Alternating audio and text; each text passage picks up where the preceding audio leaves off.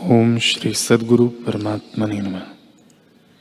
श्री वशिष्ठ जी बोले, ही राम जी, जिसकी बुद्धि में संसार के भोग वासना रूपी बीज हैं, उससे दुख की परंपरा उत्पन्न होती है और जिसकी बुद्धि में शांति की शुभ वासना गर्भित होती है, उससे शुभ गुण, वैराग्य, धैर्य, उदारता और शांत रूप उत्पन्न होते हैं।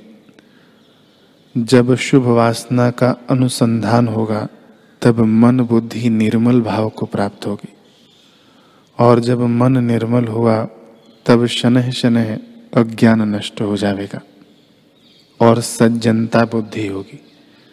जैसे शुक्ल पक्ष के चंद्रमा की कला बढ़ती जाती है, जब इन शुभ गुणों की परंपरा स्थित होती है तब विवेक उत्पन्न होता है और उसके प्रकाश से हृदय का मोह रूपी तम नष्ट हो जाता है।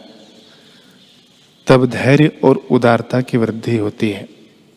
हे राम जी, जब सत्संग और सतशास्त्र के अभ्यास द्वारा शुभ गुण उदय होते हैं, तब महा आनंद का कारण शीतल शांत रूप प्रकट होता है।